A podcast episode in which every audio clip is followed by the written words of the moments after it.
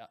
This is Rudy Freese, and he's a new friend in my world. I've I've been working with him um, uh, through some groups that we're a part of. I have a lot of respect for him. He talks about things that a lot of Methodists don't talk about, um, specifically deliverance ministry, and that's where he's really an expert.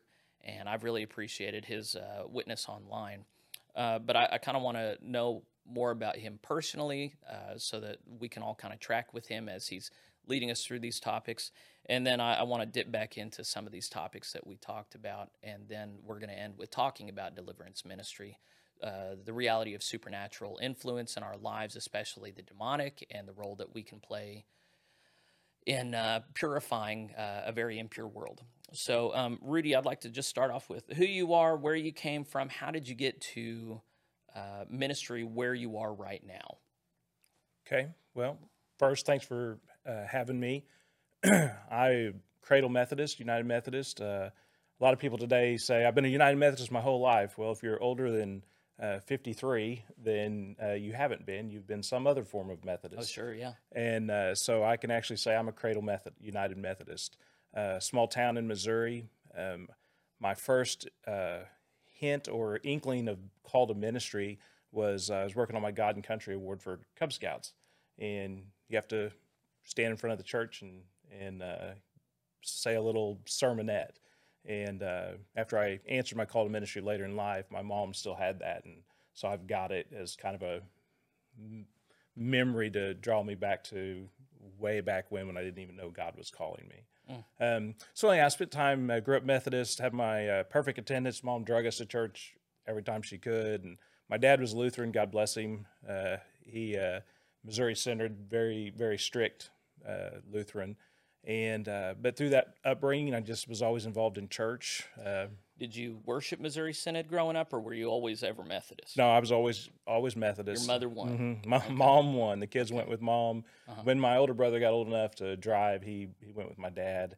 Uh, but uh, we were always. Uh, But your dad was in worship every week. Yep, every week sang in the choir, deep bass voice. Just- I can still rumble with it when I hear him sing. As a child in your home, did you regularly see your parents engage in any forms of discipleship or piety?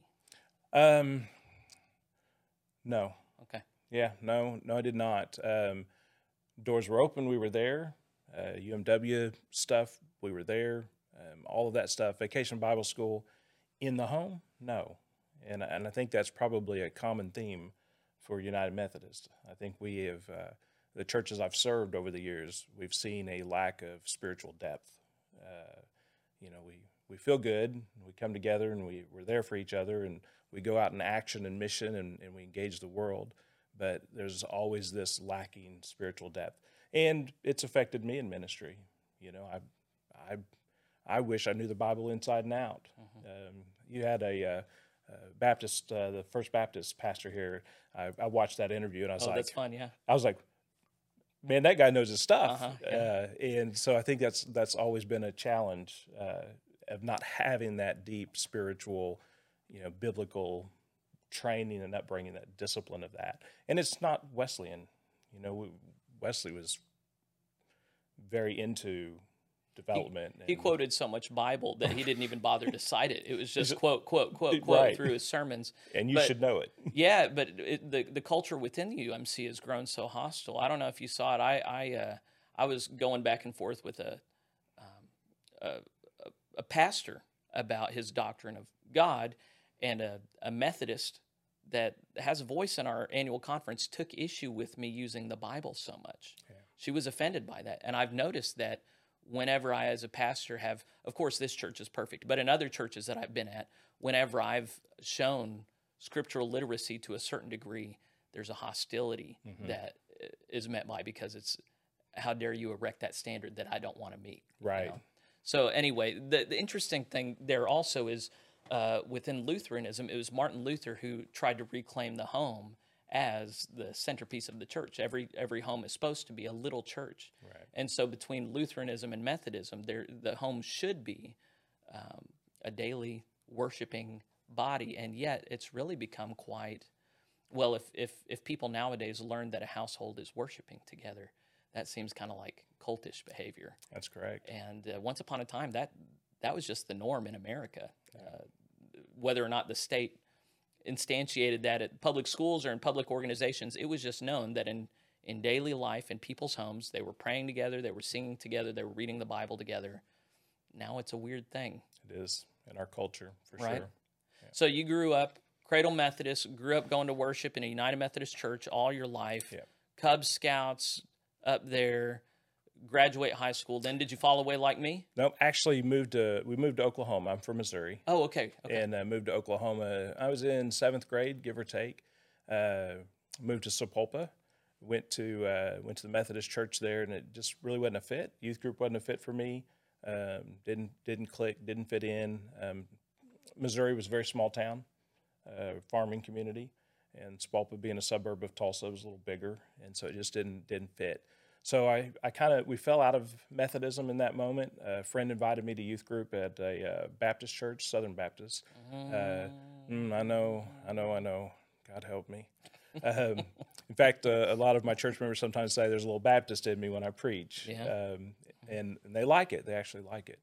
Um so anyhow, uh, went to youth group with him for a couple years. In that midst, uh, went off to uh, Falls Creek, and heard my call at Falls Creek. So oh, at a Baptist at a Baptist church camp. Yeah. Yep. So even. Okay. even Baptists experienced Jesus. It was, Uh-huh, it, yeah. was, it was good. yeah. Um, I actually went to church camp chasing a girl. Yes. Okay. Yeah. I mean, why else? Go, why Yeah. else go to church Yeah. camp? And uh, you know, fourth night, music's playing, preacher's talking, and I'm just oblivious to the world. And he's, he literally said, "There are people out here that need prayer tonight, and uh, some of you God's called to ministry." And as soon as he said that, it's like the music went on mute. Everything else around me became blurry, Mhm. and I sat there for a minute wondering what was going on. Was I having a medical episode, or I, I didn't really fully understand uh, the course movement of the Holy Spirit in that moment? Uh, and then um, I audibly heard the voice of God, and not many people do uh, or claim they do, uh, but it was literally Rudy. You'll serve me in ministry. Now, prior to this, had you had any kind of profound experience of justification? No, Okay, so No. you were called to ministry before even a profound experience of justification, which is quite an, ex- uh, not even having a framework probably for Yep. No, understanding. no framework to understand that. Went down uh, to the altar, accepted Jesus then, and uh, whenever I got back, uh, the pastor stood me in front of the church, and everybody's like, "Yay!" And then the next Sunday, everybody went back to business as usual. Mhm, Yeah. My family, friends, they acted weird about it, and so I was scared. I didn't talk about it. I didn't engage in it. Uh, no one tried to foster that in me, Mm. and so uh, it scared me, and so I ran from my calling. Mm. Um, spent time in and out of church. Um, went off to college. Um, fell away from church. Uh, got married, had our first kid, and thought, well, probably ought to get a kid in church. We need to raise a kid in church. So we got engaged in a, uh, a Creek Indian Baptist church. Uh, someone I worked with uh, went there, and so we got engaged into that community. But you're not Creek Indian. I'm not. Okay. Um, no, no Indian here. They just let let you in there. They did. Brought you in. They okay, did. Wonderful. I was uh, a Stahekte, which is a honky. Okay, very So, good. Yes. Yeah, yeah. So, so I, I had my uh, Chaban. I was a boy. They called me Chaban a lot. Um, so anyhow, in the midst of that, That's a cool experience. Uh, yeah. How long were you in that church? uh, about two years. Okay. Yeah. So uh, enough to enough to gain an appreciation for for the h- hurt for the Native Americans and and uh, what all they've had to deal with and and the pain that they've gone through. Uh, took Creek Creek language. I couldn't tell you much of it anymore, but um, but we invested in it. It was in the midst of that time. Uh, I became music leader there. I'm musically inclined, and so led led the music and which in Baptist circles makes you part of the deacon Oh, sure. deacon okay. group. Okay. Um, pastor had a bad experience uh, with a church member, um, and in the middle of a visiting church sing night, one of the deacons stood up and confronted the pastor, and so I just kind of politely behind the deacon said, "Hey, brother Philip, uh, let's talk about this later. This is not the place." And he turned around and pointed a bony finger at me, and he said, uh, "Chabon, boy, uh, shut up or leave." Mm. And so, in the midst of those two years, I was starting to hear my call again, you know, being engaged in ministry, loving it. and that just rocked my spiritual world. Yeah. And so I literally, in the midst of that, walked to the front of the church, unplugged every piece of equipment that I'd brought while they're trying to conduct this argument, church sing night, wife and baby in hand, and walked out the door and slammed the door on, on God and the church. I was angry at God for a long time, about six years. Just said, want nothing to do with it, won't be engaged in it. And so went into law enforcement, and uh, I'm actually took an early retirement to enter the ministry. Uh, spent 15 years with Tulsa County. Uh, retired as a captain. Uh, loved law enforcement. I'd still be doing it if the call wasn't so strong in my life. Um, but angry at God, angry at the church. How could how could I ent- answering this call? How could I be treated this way by church people? How would God allow that to happen? You know, just poor theology, poor poor understanding of of how everything works and how God works in the midst of that. So when Well, let's let's camp on that for just Okay. a second because I, I wonder how many people are going to watch this that that know me in another capacity. There are a lot of people in this town, in particular, who've got a bad taste in their mouth mm. from an experience that they had in the local church. What, having gone through that yourself, what what did you need to hear that would have? I mean, maybe nothing would have ever turned your mind, but what's the truth about that situation that you did not know that Yeah. you know now? Yeah, absolutely. That situation actually has helped me minister to a lot of people who have been hurt by the church because the church is is a uh, place where people get hurt. You got to. The church is full of broken people. We're not perfect. Uh, people people aren't in church because they're healed and and spiritually put together. They're in church because they're broken and they need Jesus to to fix and to to heal. And so, in the midst of that, probably the the greatest thing that I've picked up, and it's helped me in ministry as well. Um, since people are broken, when they act in those ways, um, that's just their humanity coming out. That's not Jesus. That's not the Holy Spirit interacting through them. They just they're just broken, and so we, broke people break other people. Um, they they they hurt, so they cause other people to hurt, and so my biggest thing I tell when I was in law enforcement and helping people get back into church when I started preaching um, is you know two things about church. One is it's full of sinners just like you, so don't have expectations for them that you don't have for yourself. And then two, the pastor's just a person who said yes to Jesus and is trying to figure that call out. And so they're they're human. Don't ever put a pastor on a pedestal. If you put a pastor on a pedestal, they're going to hurt you, just because they're going to say something that doesn't fit feel right to you or or isn't a comfort to you or they don't handle a situation the way you think it should be handled they're just people. We're just people. And we will hurt people in the midst of ministry because we're just trying to figure it out.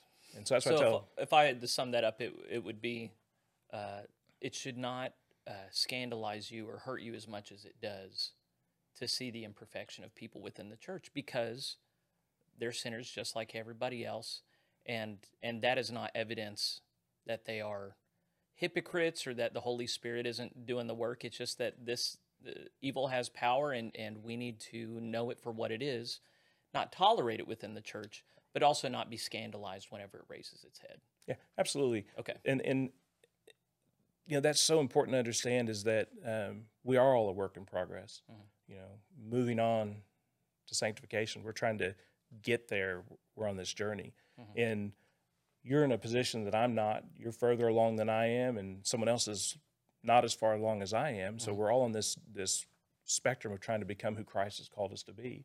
And someone more mature in their faith will handle things more more diplomatically or, or with more grace and more love uh, Supposedly. supposedly. But again that's a that's a marker of their spirituality. Well, but also we we come at ministry with the experiences that we've had. Mm-hmm. And as an LEO, you've had experiences of people that most clergy haven't.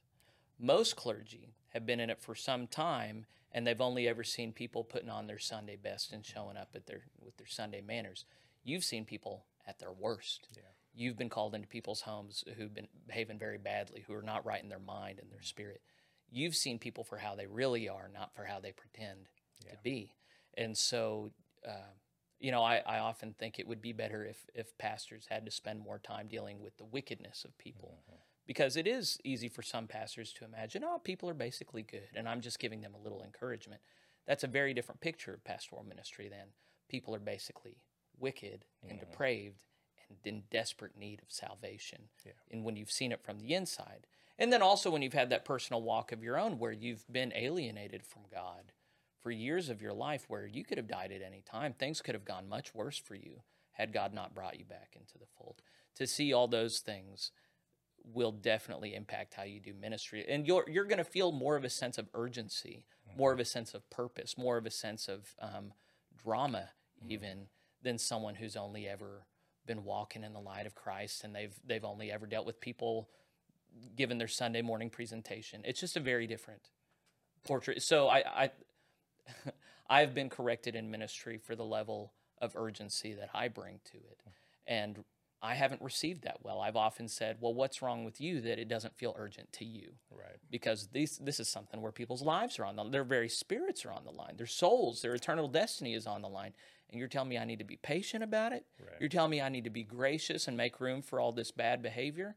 Um, I'm not sure that's Wesleyan. So, I had a DCOM tell me one time that uh, District Committee on Ministry. This is the committee that decides whether or not we're we're called to ministry. Go ahead. Sorry. very good. That's I uh, had a district committee on ministry uh, member tell me one time that uh, because I was second career, that uh, they were concerned that I was too zealous because I felt like I had to make up for time that I'd missed. Oh, can't have these zealous preachers. I mean, uh, good Lord, Oh we're trying to we're trying to help people meet Jesus, Uh-huh, yeah. so that there's not this eternity of gnashing of teeth and Regret, we- yeah. Pain, regret, yeah. pain, and suffering. We want them to meet Jesus, so their lives are transformed because that's who Jesus is. but you're too zealous about it. I'm too zealous Yeah. about it. Yeah, and I, I just when I they said that I and it was in the open meeting, I just shook it off like, how can you say that? Right. Yeah. Well, let's connect the dots between you Okay. were you stepped out of the the church for six years. You said. Yep.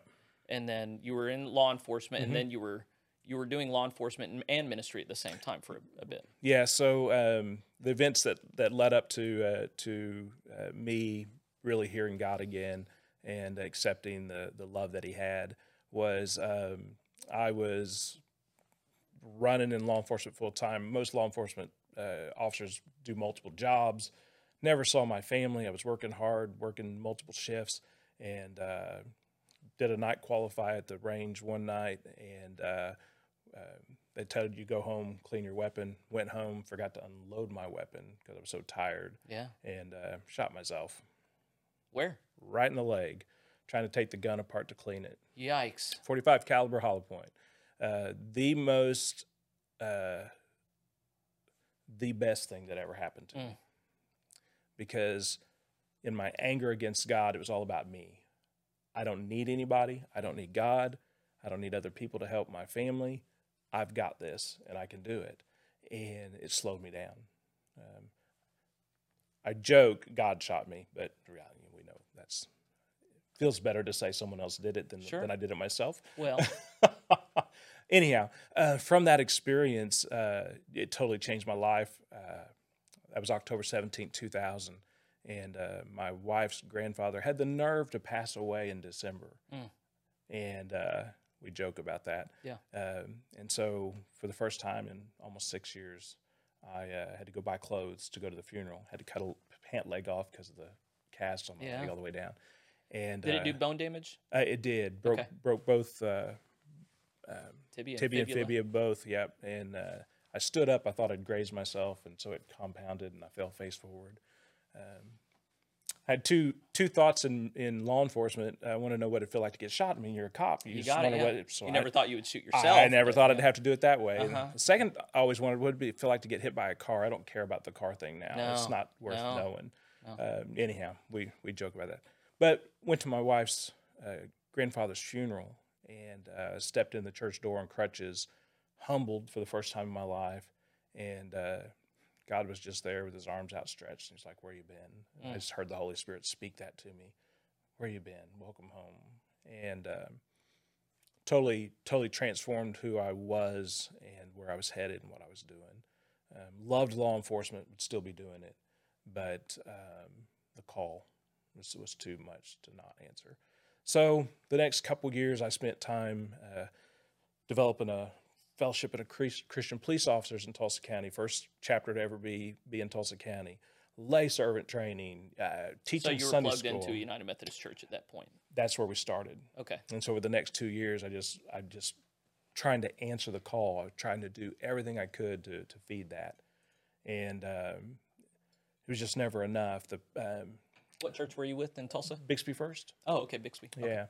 Um, worked my way into chair of trustees there. Um, helped sell the properties when they got ready to build their new facility that's there on the highway, and uh, just wanting more and more to serve God. It just never was enough because it wasn't ministry. Uh, it was Were there- ministry, but it were there wasn't. people in the in the church there that were especially helpful or encouraging to you as you developed as Yeah, yes, and and that leads into my when we get to talk about deliverance ministry a little bit. Uh, it leads into that. We had an associate pastor, uh, Steve Morgan.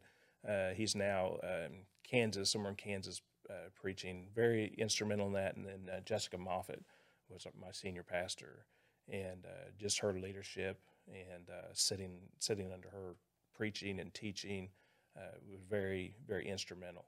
The Emmaus community played a big part. Um, as soon as we got involved in church, it wasn't too long that uh, Lynn and Charlie White, just wonderful, wonderful people, uh, came and said, "Hey, we'd like to send you on a retreat." And me being a cop, nope, not going anywhere. I don't know anybody, nothing, you know, just.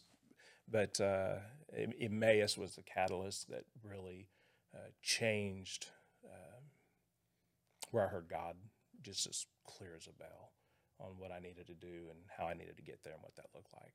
That's my Emmaus weekend was uh, I was convicted of tithing, failure to tithe, and how important tithing is as a spiritual discipline. And uh, of course, I came home. My wife hadn't been on uh, wife hadn't been on her retreat yet, so I was like, uh, "When you get back, we got some things to talk about. things are going to change." Um, so anyhow, that that transition, and then the transition from law enforcement to ministry, they're both helping ministries. Yeah. If you're doing law enforcement right, you're helping people. You, Yes. sh- you show up to chaos, you calm. Yeah. Uh, and, and so everybody's like, "Oh, how'd you make that?" But it's it's really, I did more ministry in law enforcement while I was making the move to full time ministry. I led more people to Jesus in the patrol car headed to the county jail Mm. uh, than I did than I do in full time ministry, just Yeah. because it was ripe. Yeah. The harvest was ripe Oh yeah. and so so the transition was was fairly easy uh, finally i just um i'd get to preach once every other year or maybe twice a year if i was lucky and uh, i just kept talking to, to jessica about it. And she goes you know let's call the ds and see what's going on district superintendent. And so we met with the uh, district superintendent mike chafin at that time. And he said you know there's something on and i'll get back to you. And literally the leonard united methodist church was just uh, two miles from my front door. And uh, they were debating whether to close or to give one more part-time pastor a little opportunity to come preach there. And So we we accepted that as a part-time local pastor. I did that. Went to seminary. Started seminary. Where'd you go? Uh, Asbury. Okay. Yep, and I did the uh, I did their distant learning program. Yeah. It was fairly new off the ground back then, so that would have been 2006 Okay. and uh, it was a blessing because the sheriff's office like i said i was a captain so i was working 60 70 hours at the sheriff's office two kids family preaching at the church uh, and uh, and you had two two kids. At yeah two daughters yeah Okay. so So they get to watch their father be humbled by the Lord, come come into a, a saving relationship with the Lord. And then you've you briefly spoken of your wife, but she was able to be supportive and walk this journey with you along the way as well. absolutely god couldn't have patched piper piper's my wife's name god couldn't have patched us together any better and it was just blind luck hog find an acorn type deal um, we met in college You being the hog. I being the Yes. hog, yes. Yes, okay. God revealed that acorn to me. Mhm. Um, but we met in college, and um, our spiritual gifts uh, just so line up that it's created the opportunity for the deliverance ministry and and how the Holy Spirit moves and works uh, between the two of us. So, um, and yes, very supportive. She knew my she saw my call long before I stepped into it. Uh, you know, I heard it at 16, but when you run, you run, Yeah. and, and you try everything you can not to. Um, and I've heard it said if you can do anything else, do it. Because ministry is brutal. Um, people are broken and they take their brokenness out on you. And uh, the church takes its brokenness out on the on the on the clergy person. And so if you can do something else then do it. If you can't then god's called you. And i think i think we run into so much trouble with clergy today they're not called there's so many clergy that are not called to ministry Yeah. they they've seen it and the united methodist church makes it easy it's a career choice what other what other profession do you know that you're guaranteed federal government Right. you're guaranteed a job Yeah. if you follow these steps Yeah. there's no way to get rid of you unless you do something illegal Yeah. unethical really or crazy. immoral Yeah. and so if i can just go through these steps Yeah. i'm guaranteed a paycheck Yeah. and so so many pastors look at it as a career choice Yeah. and and they don't have the passion for jesus they don't have the desire Well, to and what lead others what taps into all this as we go transition here in a bit to, to some of the denominational issues at play there the thing that complicates it is there are a lot of people in ministry who do feel called but aren't and they they don't have the graces for it and they don't have the doctrine for it. They they they should not be there but because they've had an experience that that feels that that gives them license to uh, serve in some capacity where they they really do a lot of harm. And and uh, in my first pastoral ministry setting there was a, a an ordained elder in my conference who was she she and her husband started coming to me for um, counseling.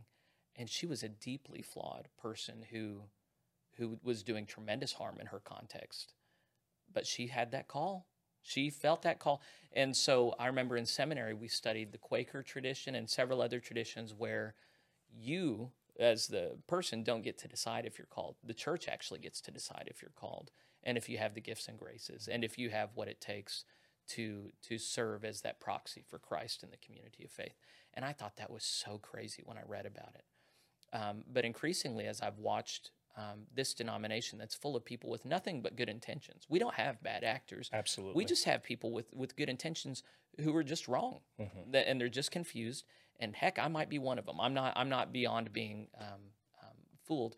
But it, it's it's it's a very complicated thing to discern who is actually called to ministry and who's not. And um, I remember reading a, a Wesleyan scholar a while back. Um, I think it was the the British gentleman who just died, Scottish. Um, what was his name that died? Uh, excellent Orthodox Christian. But he said this notion of call is really hurting us more than it's helping. Uh, we just need to to pray more for discernment and that we can see who has these gifts. But I I grew up as a preacher's kid in the United Methodist Church, and I saw people dump their their nastiness on my parents, and that seeped into my household.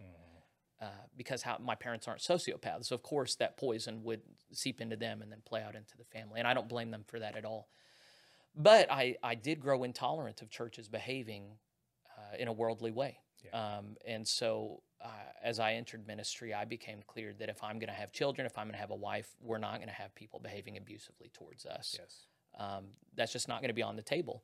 And I was before a DCOM one day where one of the interviewers said, "You're telling us that we can't send you to half the churches we have because you're going to correct the people harshly who behave." And I said, "That's absolute. You can send me there, but I'll probably kill them. You know, not literally kill these Right, people, right. but kill the church. If if they can't behave like Christians, Yep. they shouldn't have the door be open." But that makes me a rare clergy within the United Methodist Church. Most clergy understand part of the role of the pastor to be you are going to be abused in this uh, capacity. And I, res- I I'm not going to say that that's wrong. I'm just going to say, um, no it is wrong you think? Yeah, absolutely. And and um, my law enforcement background has allowed us to be uh, unique in in in I say us, Piper and I, Yeah. uh, in our clergy setting. Um, the churches that we get appointed to are in decline. They're uh, contentious. They've had conflict and struggle. And so that's not by accident that I think God uses the cabinet to put us in those places. And uh, and I'm firm. Uh, I you know in law enforcement, the thing I couldn't stand was to walk into a situation and see someone bullying someone else Right. or abusing someone else. Sure. And so I don't stand for it in the church either. Yeah. That's that's unbiblical. It's unchristlike. Right. It, it's the worst thing we can do for a church. And what I think happens in church settings is we allow we allow it to happen because we're good Christians and we don't confront people. Right. And that's totally opposite of what a Christian should be doing. Well, We're- yeah. I we're- mean, we're reading stories about Jesus every week who confronted people all, the, the time. time. Yep. And then we're imagining, oh, that's okay for Jesus, but for us, we're supposed to be. So so we do that too. We we put um, we put and every church tests this when we when we come through the door. Um, and I just call the actors into the office. Say, hey, you got time for a conversation? Hey, this just happened this week. I don't know that that's the way we should handle this, and give them notice right off the bat that if you act stupid, you're going to have a conversation about acting stupid. And you'd be shocked at how quick people stop acting stupid because they don't want to have an uncomfortable conversation.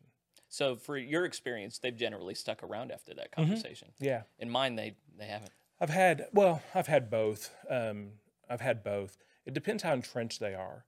So most bullies operate uh, from a position of uh, hiding. I heard it defined one time in a ministry, read a ministry paper uh, about snipers.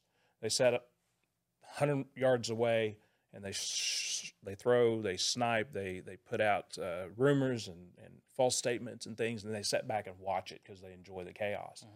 And so, um, if you've got someone that that enjoys being thought well of in the church, uh, they will conform because they don't want to lose the prestige or the position. And what happens in church, we allow those people to congregate in the church because in the world, in business or whatever it is, people will slap them and say, "You can't treat people like that. Stop it. That's not how we do business." Yeah. Uh, in the church, we allow them to thrive because no one wants to confront them, and clergy are too weak. I feel like that's actually. I don't want to get lost in the weeds, but I, I feel like that's something that's changing about Ameri- the the American cultural context right now. Though, is is I it seems to me that a number of people in the workplace and in other social settings are feeling more and more entitled to to act out their individual desires and felt needs upon other people and see other people as a means to fulfilling their their desires and that one of the gifts that the church can offer should offer is this is not about you this place is not about you one of my favorite quotes is from francis chan. After worship a person comes to him and says i really didn't enjoy worship very much today pastor. And he said that's just fine because we're not worshiping you. That's right. you know? But uh, there there's this loss of ego and this this invitation to humility that we're supposed to offer and yet church so often becomes just another venue for people to live out their their selfishness Yeah. their consumeristic desires. And it, it's quite a pastor nowadays. It seems like too tall an order for most pastors to actually say no this isn't about you and I would imagine being a law enforcement officer is actually helpful in, in that sense too, having had to stand in people's way and say, this is not going to happen. Um, and especially as we, we get into the deliverance ministry part, as you understand there to be forces of evil that are actually having their way, it becomes a matter of conscience where you have to stand. So you were you were away from the church for six years. You came back in through the United Methodist Church and the programs and structures we had in store. They brought you eventually to a pastoral leadership position at Leonard. At that point, did you have your seminary degree? No, I was working on it. Uh, In fact, I started uh, Leonard uh, the same time I started, uh, went to local pastor school in, in the city, Okay. and then uh, started seminary uh, six months later. And so I started my seminary journey being a, being a pastor, Great. serving. And so you did how many years at Leonard? Uh, three and a half years at Leonard, and um, three and a half years at Leonard, and then uh, and of course in that three years I kept we we grew. They they were six people when we got there. We left at twenty five. Nice. Yeah, and and gave them purpose. They always felt like they're when I well every church thinks they're who they are and they have an identity. Sure. And theirs was to train pastors and send them into full time ministry. And I asked them, uh, Piper and I just challenged them. We said, "What if God wants more from you than to just train pastors?" And well, what does that mean? And so we just engaged them in in getting involved in the community. Uh, they started a uh, backpack for kids program with a local school, and it just totally transformed who the church was. Next thing, uh, they had a different purpose, and they still do that. That school closed because the community was so small uh, that they go over to uh, one of the Mound schools and still carry on that program.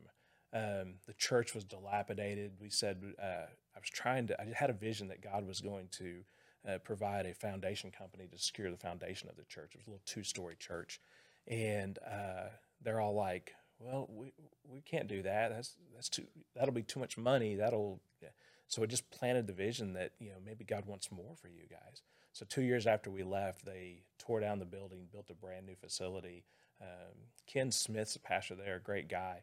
Uh, they're up to forty something on Sunday. Uh, Excellent. But they built a brand new, brand new church on the spot of where the other Wow. one was, and just because That's a pretty rare thing, actually. Yes. I, I've never heard of a church that went down to six and then grew to 40, having built a new. Hmm. I'm sure it's happened, but that's quite exceptionally rare, yeah. Especially within the United Methodist denomination. So yeah, we we got to come back for the consecration of that building. Yeah. They had a ceremony, and it was just nice to see. It was nice to see God's people look beyond where they were, where they Mm-hmm. thought they were, and embrace that God's going to do something new and something big. And so, so anyhow, that was fun. It was Yeah. three and a half years there. And through you're you're appearing before the DCOM every year. Mm-hmm. You, you're a local licensed pastor. You're getting your seminary degree. Once you got your seminary degree, was it difficult to go through the ordination process, or Um, so um, ordination process uh, was so we left Leonard and went to uh, two point charge, uh, Quinton and Canadian, and uh, that's that's where um, I really felt the pressure of the what an established church who doesn't want to change, who feels they're they're who they are. I kind of ran into those uh, the the struggles of that and and the cop transition to ministry was uh, there was some challenge in that. Um, you know, cops are Type A personalities. I'm still a Type A personality. Yeah. Um, probably the best compliment I've gotten the last couple of years is uh, uh, one of my current staff members. They just said, "I've never worked with someone that was a Type A personality led by the Holy Spirit," and it just has transformed how they've thought about ministry. Mm. Uh, they've served a lot of churches, worked with a lot of pastors, and uh, they said that that's just that's the thing, and I take it as a huge compliment. That's the thing that that makes it different. yeah? Uh, and and those first churches were bumpy because I didn't have that uh, attunement to the Holy Spirit as much as I should have. And uh, you know, don't put a pastor on a pedestal; they'll hurt you. And so we grow and we learn and we we we live into who God's called us to be. And so um, that was a that was a little rough spot right there. I was still still doing um, seminary part of that. Finished seminary, moved to Cookson uh, United Methodist Church, and uh, finished seminary, and then went started the uh, uh, ordination process. Uh, got into the system, uh, three years of provisional membership. Um, those all went well, except a former church member sat on one of the, uh, on my committee. Uh, a former church member who was a power person in one of the churches that I'd served, and uh, made it a little challenging. Okay. Um, but got through got through ordination. And you didn't feel like you had to censor yourself uh, in the the candidacy process or anything. You felt like you were able to candidly convey who you were and what you believed, and Mm. Yeah, and you weren't hurt Yeah. by that. No, absolutely. Um, um, I did receive comments in, you know, as a conservative uh, and identify as a uh, Orthodox evangelical uh, United Methodist elder. Um, in the midst of that, there were, um, you know, some questions thrown. Um, in fact, that former church member actually threw out and said uh, in an interview in front of everybody, "How do you think you would do at a liberal church?" And I had never thought about that because I hate labels Okay. and so I struggle with liberal conservative and you know my response to that was I'm not sure how sharing the love of Jesus plays into liberal conservative context um, and so that was my answer to that and uh, there was a little pushback off and on through that uh, I'd heard that clergy who went to Asbury would have a hard time in, in the ordination process, but it just so happened that Bishop Hayes was actually a board member at Asbury during that time, so I didn't I didn't Yeah. have to hear or face any any of that in my ordination process. And the churches that we were serving bear, bore fruit. Uh, you know the Quinton Church, we we uh, we followed a pastor who had, had gone had helped them get to 20 uh, from 20 to 40 or something like that and we were hitting 65 70 uh, in our time there. And so we were bearing fruit in ministry and so it was evident that you know god was working in the midst of that. Um, so yep ordination went fine little hiccups with the interviews and things of that nature but uh, not anything i would pour gas on in light And then you stayed in that two point charge. uh, we were there two and a half years, in that two point charge went to Cookson after oh yes, that. yeah. Cookson. Yep. And uh, Cookson was a was a good uh, good fit for us. Uh, they had, had a long term pastor, been there about 13 years, I think, at that point. And uh, mission was right next door, Cookson Hills Mission.